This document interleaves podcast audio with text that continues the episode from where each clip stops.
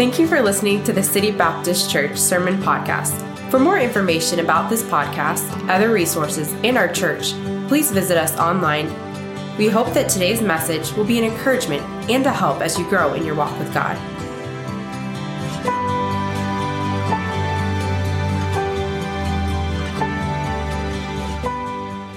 And our series, which is King of Heaven Come. And so uh, we're looking at, uh, we began last week looking at, it's a new series, and we were looking at the responses of people uh, when the Christ, when Jesus Christ came to this earth. And so we're looking at the way they responded, the way they uh, reacted when uh, Jesus or the announcement of Jesus was given. So last week we looked at Zacharias, if you remember that, and we looked at how uh, announcement was made to him that he was going to be a father at a very old age. Remember that? It says he was well stricken in years. And uh, God says that you and your wife, who was barren, never had any children, you're going to have another child, if you can imagine, at their old age. And we saw Zacharias respond with a little bit of unbelief, didn't he? The first thing that he did, if you remember, the first thing that Zacharias said when he said that your wife's going to have a son and he's going to be the forerunner for the coming Christ, Zacharias immediately looked down at his own circumstances, looked at his own age, looked at his wife's age. Be like, God, don't you know how old my wife is? You know, I don't, I don't know, hope he didn't say that. But, you know, he, he recognized and he saw that there was a little bit of problems there. And so because of that, he was stricken with the inability to speak uh, for the nine months of that birth. And though God did do what he said he was going to do, what we learned last week was that often, like Zacharias, that's how we respond when it comes to times of faith. When God speaks to us, when he uh, comes to us and he encourages us, he leads us in certain directions, often what happens is we immediately look at our own circumstances, we look at those around us, and we say, God, it's not possible. And all that is is unbelief, church. That's all that it is. It's unbelief. And so that's how Zacharias responded to the news that he was going to be a father, that God was going to send this John the Baptist, the one who's going to be the forerunner uh, for Jesus Christ. And this morning, as we return to Luke chapter 1, what we're going to see is uh, we're going to pick off uh, pick up where we left off first of all and we're going to see another person get added into the christmas story a very famous character. You know her. You've probably heard of her before. Her name's mary. How many of you heard of mary before all right, a few of you. Okay, good. Those of you who haven't, today you're going to be introduced to Mary, uh, which, uh, which she's kind of an important part of the Christmas story. And so we're going to see her response to the announcement of the coming king. So let's just get right into it with point number one this morning. You ready? You guys look like you're ready today. All right, come on, let's get a little energy this morning. We're ready to go. So, number one, I think you already figured it out an unexpected announcement. Let's look at that in Luke chapter 1. I'm going to begin reading in verse 26 through 27. And in the sixth month, the angel Gabriel was sent from God unto a city of Galilee named uh, Nazareth to a virgin espoused to a man whose name was Joseph of the house of David. And the virgin's name was, say it with me, Mary.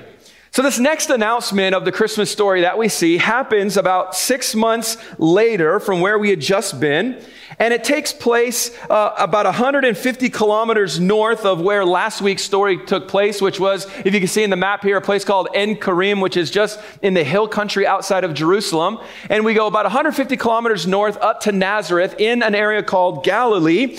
And this announcement here is made to a young woman named Mary. Now, verse number 27 tells us a lot about Mary. I'm going to bring that back up here so we can see. Pretty much it fills us in with everything that we need to know of where she is in life. Notice what it says there. She was a virgin espoused to a man whose name was Joseph of the house of David, and the virgin's name was Mary. So, what do we learn from this verse here? We understand that Mary was uh, engaged to be married. Most likely, understanding the cultural and the uh, cultural uh, aspect of those days, we understand her to be probably a teenager. Just to be frank, she's probably 14 or 15 years old, maybe a little bit older than that, but that is a very common age that people would be engaged. And so we understand that she's engaged to be married, she's a spouse, and she's engaged to a guy by the name of Joseph, who was a carpenter or a home builder from Nazareth. Now, Joseph was a descendant, we'll learn in other aspects of Scripture. He was a descendant of the house of King David, which later on uh, we'll cover in detail.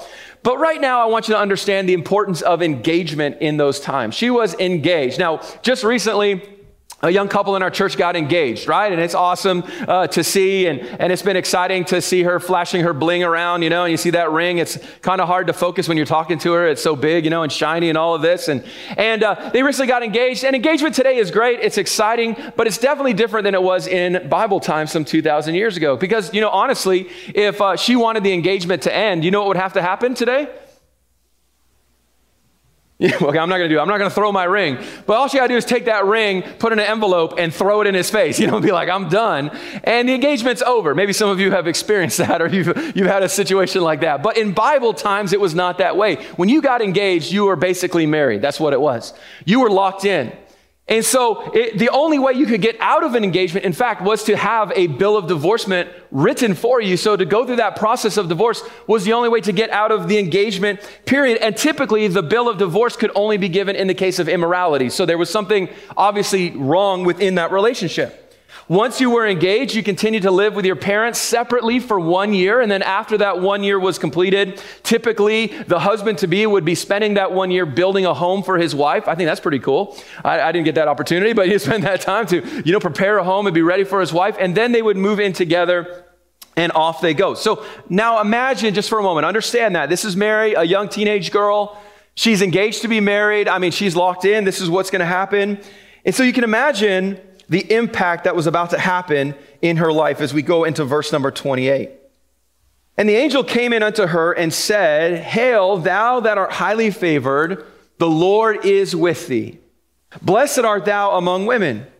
And when she saw him, she was troubled at his saying, and she cast in her mind what manner of salutation this should be. Now, we don't understand or know the whole situation here. We don't know when this angel came to her, if she was sleeping or at work or whatever the situation was, but this angel comes and he tells her, he says, You are highly favored and you are blessed. And notice how she responds. In her mind, it says, It, sa- it sounds really great. She cast in her mind what manner of salutation this would be. In other words, she's basically like, What kind of greeting is that? You know?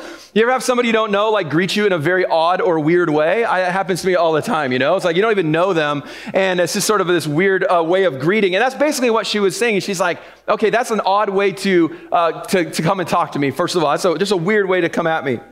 And to be honest, when you consider her stage in life, as a young, we know in Nazareth she would have been uh, poor. We know that she would have been uh, in difficult circumstances. So for an angel to appear to her and say, You are highly blessed and you are favored, it's an interesting situation. So, why would the angel greet her in this way? Here's the question I want to ask as we get going this morning. Why was it that Mary was highly favored? Now, there's certain theologies that are out there and certain religions that believe and they teach, and maybe some of you have been a part of some of these before, but they teach that Mary was somehow this special individual. That there was something unique about her, maybe even something, uh, something divine about her.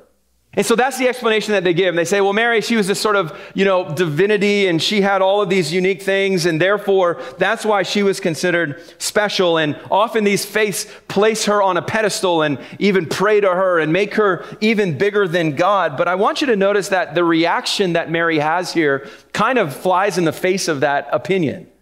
Because notice here, she approaches this, and the way that she responds is in humility and in honesty. You know, if she was a divine person somehow and had this divinity aspect, you think she'd be like, bro, Gabriel, it's about time you got here, right? I've been waiting for you to get here. And now you're finally here. But no, she responds in such a humble way. To me, this is a great example of how we need to respond when God speaks to us or when God gives us opportunities to serve. We should respond in this way. She's like, I don't, I don't know, fear and wonder is really what it was. Wow, God, you would want to use me. And so she responds in this very humble way. And at the same time, we understand that Gabriel is greeting her in a very specific, grace filled way. What we are experiencing here, just in these verses, is God's face of approval, God smiling, if you want to put it that way. God smiling into the life of this young woman.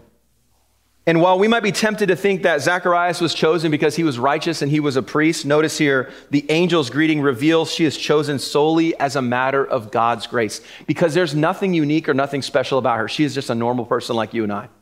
That's all she is.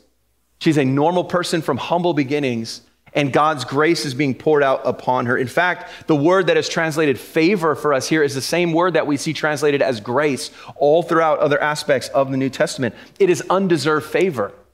So, what we're experiencing here is an intense moment of God's grace in the life of an individual. And I think it's important for us to remember that anytime God does a work in us, anytime God speaks to us, that is a unique moment of grace. And so don't fear it. You know, sometimes we fear it, don't we? And God is speaking to us and God's leading us to maybe greater things or God's calling us to serve Him in a unique way and we fear it and we're scared of it and we're like, I don't know if I want to do it. Listen, if God is working in your life, it is His grace upon your life and you should embrace it and accept it and be all in. That's really what it's all about here. And so He speaks to her and He's working in her life and there's this grace filled moment, but now Gabriel gives her the extent of the good news. Look at verse 30 with me. So he says to her, Fear not. That again speaks to her posture in this whole environment. Fear not, Mary, for thou hast found favor with God. And behold, thou shalt conceive in thy womb. Okay, stop for a minute. You guys know this verse. You could probably quote it to me, right, Julius? You want to stand up and quote? No, don't do that. Let's stop for a minute, okay, because I know you know this. I know you know this, so don't ignore it. You know what I'm saying? You already know where this is going, a lot of you. So let's, come on, okay? You got it? Understand, I want you to understand the power of this. Think about what is happening here. Imagine yourself as some 14 year old kid in high school, okay, with no money to your name. and God comes and is about to tell you something incredible. Look at this. Fear not, Mary. Behold, thou shalt conceive in thy womb, verse 31, and bring forth a son, and thou shalt call his name Jesus. He shall be great and shall be called the Son of the Highest. And the Lord God shall give unto him the throne of his father David, and he shall reign over the house of Jacob forever, and of his kingdom there shall be no end. I mean, put yourself in Mary's shoes. Her mind, I didn't say shoe, shoes, sorry. Her mind is just racing at this, at this moment. She is going to be, if she's able to put the, the dots together and connect what is happening here and understanding of prophecy, what she'd been taught from a little child, what she's going to understand is that she is going to be the mother of the promised Messiah, the one that had been promised to Eve in Genesis uh, chapter 3. Here we see that his name was going to be Jesus. That means Jehovah. God is salvation. And as Matthew's account tells us, he will save his people from their sins. It is important for us to note here very carefully that Gabriel is confirming two different important aspects of Jesus in this short phrase here. First of all, he is confirming both the deity and the humanity of Jesus Christ. Right here in this passage, as Mary's son, he's revealing to us that as Mary's son, he would be human, and as the son of the highest in verse 32, he would be the son of God. We see this in Isaiah's description of him in Isaiah chapter 9, verse 6, where it says, For unto us a child is born, that's his humanity. Unto us a son is given, that is his deity. See, this child would uh, come to earth to be the savior of the world, and uh, which is only possible if he is God in the flesh. And not only that, notice here in our passage, not only that, Jesus would one day be a king. One day he would inherit David's throne and he would fulfill the promises that God had made to the Jewish fathers and uh, uh, to the generations before. In these six statements here that the angel makes about Jesus Christ, three of them are about the Lord's first coming, those first three statements that are made. And the second three statements that are made speak specifically to his second coming. And so, this announcement from the angel, I just covered it very briefly, but there's a lot packed into these verses right here. And, it, and this announcement kind of came all at once, you know. He wasn't, he wasn't like, "Hey, uh, you're gonna have a baby." Okay, I'll wait for a moment, you know, while she like, while you figure it out. Okay, just wait. All right, now let me tell you this: He's going to be great. Okay, I'll wait for a moment. Okay, while you figure it out. While she, no, no, he just he just dumps it all on her. He loads it all on here. Here, and uh, and and as Mary is listening, I believe she's probably beginning uh, to figure out what is happening. But Mary has a big problem. She's got a big problem. All of this is great. All of this sounds amazing, uh, but she's got a big problem. And we see this in verse 34. Then said Mary unto the angel, How shall this be? Seeing I know not a man. Secondly, there's a valid question here. There's a valid question. She says, How shall this be? Now, I want you to understand something. Her response to Jesus or to the angel here is not a question of unbelief. It's, it's really not. Rather, what it is, is it is an expression of faith. Notice here, she's not saying, Can you do it? She's saying, How will you do it? You see that there? She's not saying it's not possible. There's no way that you can do this. No, she's saying, How is this going to happen? It already speaks to the faith that she has. And I think we see that as well. Gabriel doesn't rebuke her like he rebuked Zacharias. He just continues on to give her more of the information that is necessary. So what we understand here is that Mary here believed the promise, though she did not understand the performance. How was it that she, and we know this from the previous verse, a virgin, how was it that she was going to have and give birth to a child having never been with a man? You know, never done the thing that creates life.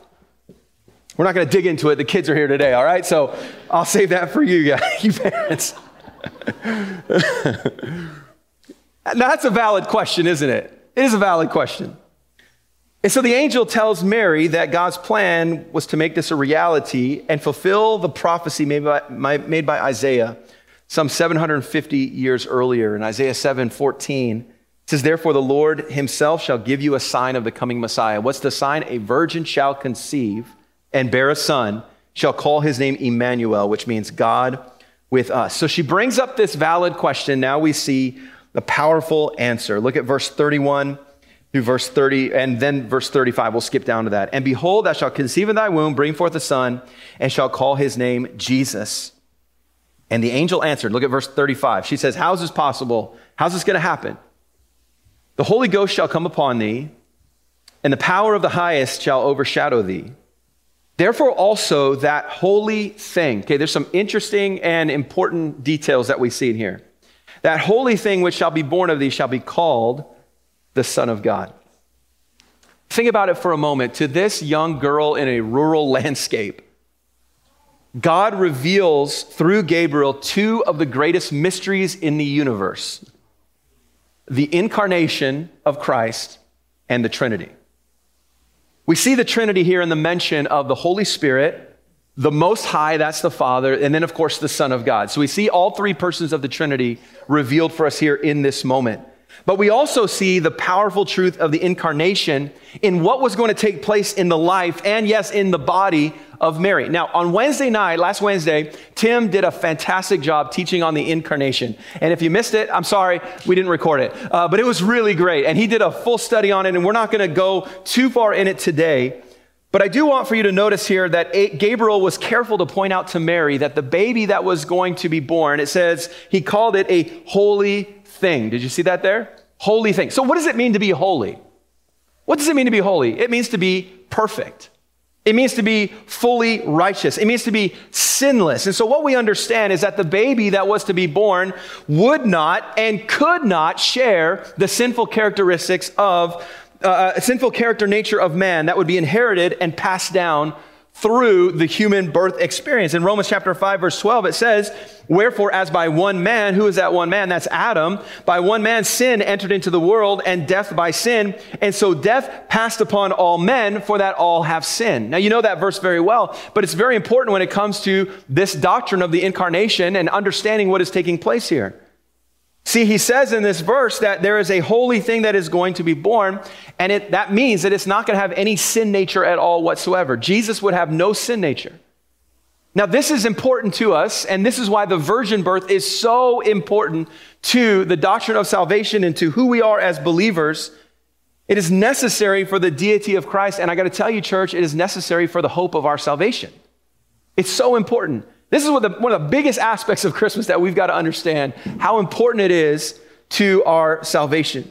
Because if Jesus is going to be God and Jesus is God, then he cannot have sin, right? If he's God, he cannot have sin. Because if he had sin, if God, if Jesus was just another man like, like you and I, and he had a sin nature, then when he died on the cross for our sins, it would just be another sinful man dying for another sinful person, right? Which would be nothing. it would mean nothing. It would do nothing. As much as it would, if, if, and if I wanted to, if I said, hey, uh, I just want to take the penalty of all your sins and I'm going to jump off the Port Mann next week. Everybody come and watch. You know, I'm going to take care of all your sins. Don't worry. No, it's worthless. It's nothing. And so, for it to mean something, Jesus had to be sinless, and the virgin birth made it possible for a baby to be born without a sin nature. And it made it possible for Jesus to be fully man and fully God, the hypostatic union, and be able to pay the eternal penalty for our sins. Listen, Jesus knew no sin, he did no sin, and he had no sin. First John chapter 3 verse 5 tells us, you know that he was manifested to take away our sins, and in him is no sin. So you're saying, how did this happen then? How did this happen? Well, what we understand from other scripture, we'll get there in just a moment in Hebrews chapter 10, But Jesus' body was prepared for him by God the Father and the Spirit of God. And this prepared child was placed directly into the womb by the Holy Spirit. Notice when it says, when, when it says that the Holy Spirit will come upon Mary, uh, don't, don't follow the false Islamic doctrine. There's a false Islamic doctrine that teaches that there was some sort of thing that happened between the Holy Spirit or the angel and Mary, okay? That is not, that is not true. That is false, okay? That's slanderous, honestly. It's blasphemous. What is happening here is like we see in the book of Genesis, where we saw the Spirit of God moving upon the face of the waters, right? And we see that God can actually move nature, by the way, who He created, right? Okay? He created us.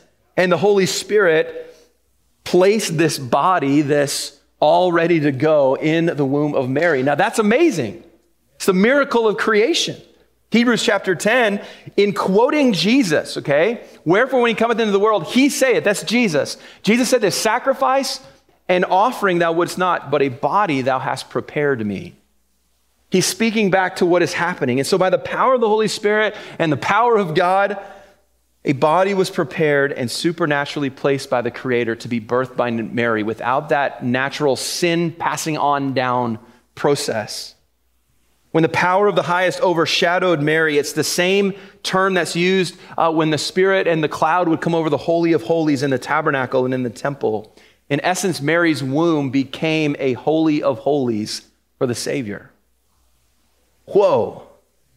Some of you, I can see your minds are like, but it's so important. It's so important that we understand this. This is what allowed Jesus to be fully man and also fully God, the perfect Savior, the perfect sacrifice that was needed for our sins. He needed to be God to supply the righteousness that humans could not achieve. He needed to be man to supply uh, to God the sacrifice that we owe. And so he became that perfect mediator, as scripture teaches us, the mediator between God and man, the God man, Jesus Christ. And he is the only way that we could ever hope to achieve heaven and the only way that we could ever hope to be with God for eternity. And it's through Jesus. And the way that we can say Jesus is the way, the truth, and the life, no man comes to the Father but by me, is because of this very truth that we're talking about here the fact that he was perfect and sinless and righteous and holy. And God made this happen. God made this happen. Don't let anybody deter you from this. Don't get too intimidated. Listen, we don't have to stumble, church, or feel insecure over the doctrine of the virgin birth. We don't have to feel uh, worried about uh, someone not understanding. By the way, can you and I really understand this? I mean, can we really? I mean, come on.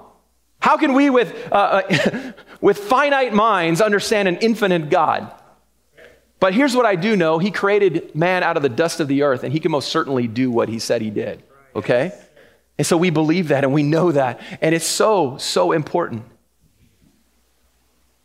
In verse 36, I think the angel probably saw Mary starting to kind of freak out a little bit, you know? You ever talk to somebody, giving them some news, and you just tell they're just getting a little uncomfortable? oh, man. And behold, he throws this in here, by the way. Behold thy cousin Elizabeth. Remember your old cousin? man, she's super old. She had also conceived a son in her old age. And this is the sixth month with her. Remember, this is six months later. Obviously, news didn't travel very fast, right? This is the, they lived 150 kilometers away. Might as well have been a lifetime away. You probably saw each other maybe once or twice. He says, The one who is called barren, who is empty, she is also pregnant with a child. And then verse 37, he throws this in there for with God, nothing shall be impossible.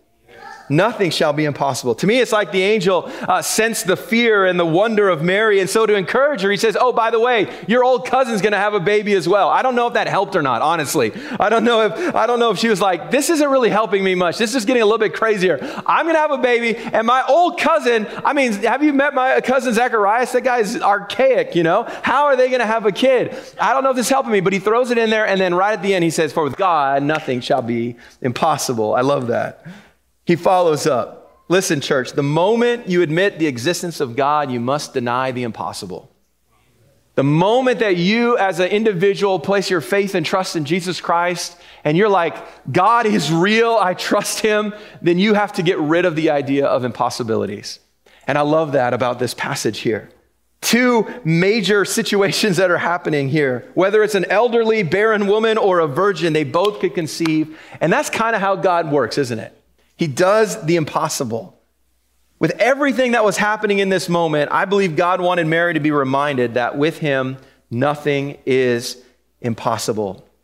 You know, throughout the history pages and the pages of Scripture, and even I know my own life and the life of our church, it's a testimony to the fact that God does the impossible. God does the impossible. Think about Abraham and Sarah and Isaac. Think about Moses and Israel, the parting of the Red Sea. Thinking about uh, Joseph, uh, who went from slave to ruler, and Job and Jeremiah, and Nehemiah, Jonah. Think of all the miracles of Jesus in the New Testament, uh, the ministry of the Apostle Paul. I was thinking this week just of the miracles that God has done in our own church family. Have you ever taken time to do that and just sit back and say, you know, man, let me, let me think about some miracles. Let me think about the impossible that God has done. You remember that moment in your life where you felt like your world was falling apart and nothing is going to work ever again and everything is over? And I mean, I might as well just end it all right now. And yet you're here today. And that's a testimony of God doing the impossible, of doing a miracle. Just the fact that some of you are alive today is a miracle, is a testimony of God doing the impossible. The fact that some of you are sitting in a church, it's a very comfortable seat, but you're sitting in a comfortable seat uh, in church in December, compared to your life before Christ, it is impossibility and it is a miracle. And to your saved family and friends who prayed for you to be saved for all of those years, it is a miracle that you are in church today, that you are growing, and so I want to remind us that while you may not experience something like Mary here, we do see the impossible. And we, see do, we do see God do amazing things in our lives even today in 2022. And so when you think about those hopeless things in your life, those relationships that need to be restored, the families that need to be put back together, the disasters that are out there, the financial trouble, all of these aspects of our life that we struggle with, listen, I want to tell you, with God, it's not impossible. And Siri just heard me saying that, and thank you for that. Sorry, I don't know if you heard that. That was weird. She said, I don't believe in the impossible. I'm just joking. She probably doesn't.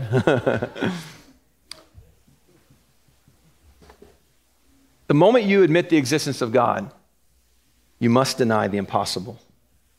This would have been a lot for Mary. I can imagine how I would have responded in that situation. First of all, you know, I'm not a woman, God, you know. so I'm pretty sure I'd be out of the equation for that. But imagine how you would have responded in that situation. And this is where our focus on the responses really comes in. And I want you to notice here, take just a few moments as we move in and see a very humble faith. So there's this unexpected announcement, there's this big question mark. An answer is given in direct response to her question, and now we see a humble faith. Look at verse 38. And Mary said, Behold, the handmaid of the Lord be it unto me according to thy word. Be it unto me according to thy word. And the angel departed from her. Her response to this incredible message is a response of humble faith. That's simply what it is it is faith. She had experienced the grace of God, she believed the word of God, and now we see her making this expression of faith, which reveals to us that she could be then used by the Spirit of God to complete and fulfill the will of God. Notice how she says, Behold, she says, I'm the handmaid of the Lord. A handmaid was the lowest servant of the day. I mean, the lowest of the low. And she says here, I am, I'm the lowest of the low. I'm the handmaid of the Lord. I, I am here to serve God in whatever capacity, no matter how crazy that capacity is, I'm here to serve in this way. She's demonstrating to God her desire, which is that she is simply God's servant. She's willing to follow him, even if it seems impossible and she doesn't understand. You know, I was thinking about it this week. It sounds a lot like Isaiah when he said, Here am I, send me. Sounds a lot like Esther when she said, If I perish, I perish. To me, she's reflecting when Ruth said to Naomi, Your people will be my people and your God will be my God. When Job said, Though he slay me, yet will I trust in him. And Jesus in the Garden of Gethsemane when he said, Not my will, but thine be done. Listen, this is how faithful people respond to God's word. This is how Christians respond to God's plan. Even when you don't understand it, Even when you can't figure it all out, this is how a Christian, a follower of Jesus Christ, responds. And Mary is essentially saying, just as you said it, Lord, I'm willing for it to be done in my life. Exactly how you said it. She didn't say, hey, uh, I'm all in, but could we maybe wait until uh, the marriage is kind of finalized so I don't have any issues, you know, with the family and all of that? No. There was no qualifications here. However you said it, God, I'm good. I'm in. This speaks so loudly of her faith. You know, the only way that a person can genuinely say what Mary is saying here is simply to believe that God's plan for us is better than our plans for ourselves.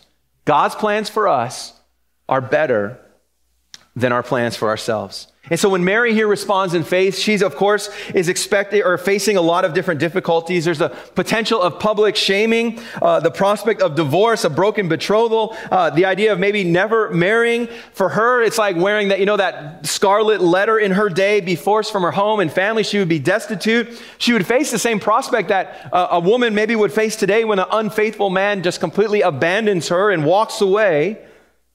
Yet, even though this was a possibility, even though this was her, her possible future, what we see is she simply says, Whatever your will is for me, let it be done. Let it be done. Here's what I want us to get this morning. Like Mary, you can't truly be a servant of Christ unless you're willing to accept his plan for your life. Unless you're willing to say, God, whatever it is that you have for me, even though it doesn't fit my plans, even doesn't fit what I think I should do, I'm still going to follow you. If He is Lord, then we are servants, joyful, glad servants of God, knowing that His plans for us are better than anything we could come up with on our own. See, this is how faith replies to grace. This is how faith responds to grace. When God promises you a Savior, you say, Hey, let me have Him. let me have all of Him. And when God announces his plan for your life, you say, All right, I'm in. I'm ready to go. Whatever it is that you have for me, God, I'm going to do it. I'm going to obey. I'm going to trust. I'm going to follow you. I'm not going to try to, you know, uh, manipulate the situation. This is how a person of faith responds to God's grace in their life. So I wonder, how do you respond to God's grace in your life? Do you respond with skepticism? Do you respond with frustration? Or do you simply accept by faith and say, All right, God, if this is what you have for me, this is what you have for me, I'm good with it. I'm okay. Don't you love it? Maybe you have people in your life who are up for anything. Don't you love that? You know, it doesn't matter. You can send them a text at one in the morning and be like, I just feel the need for some pho. And they're like, I'm in, right? you know, then it's like, okay, what's open? Okay. Uh, you know, people who are, they're up for anything. I'm not one of those people, by the way, just so you know. So no text me at 1 a.m. I'm probably asleep. Especially if you want to go skydiving, I'm out. I'm not in. I don't know why people like to ask me to do that. It's not going to happen. But I love it. I love to have people like that in my life that are, that are all in. And this is what God desires from us that we would be servants of His that not only realize we're a servant, but whatever He speaks, we say, God, we are all in. We're ready to do it. Is your heart and your attitude towards God like Mary this morning? It's a perfect example for us as believers.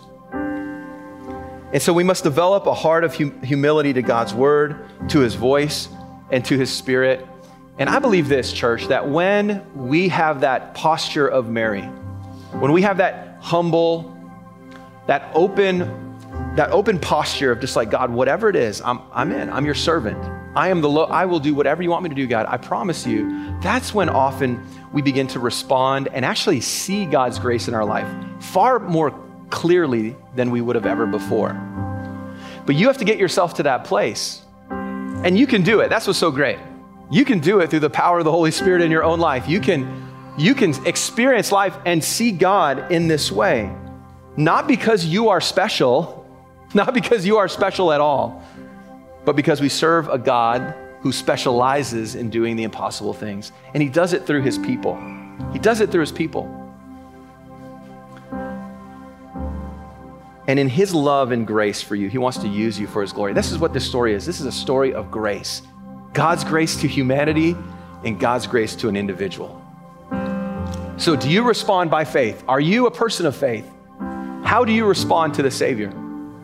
If you're not a person of faith, if you're not a Christian today, how are you going to respond to the gift of grace that is extended to you? See, the big aspect of this story is that this baby that came came for the sins of the whole world. He came for the express purpose of dying on the cross. I mean, here on the stage, we have the perfect pictures here. We have the manger of his arrival and we have the cross of his death.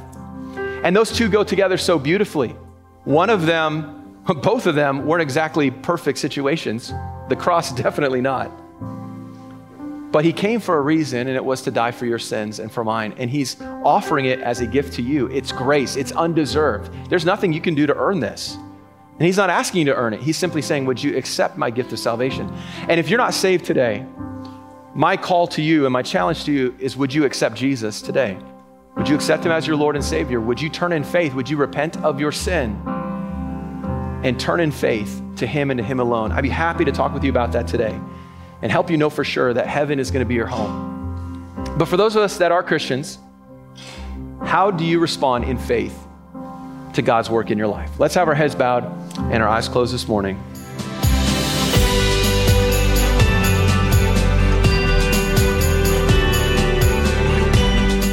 We hope that you were encouraged by the message today, and we would love to hear how God has worked in your life.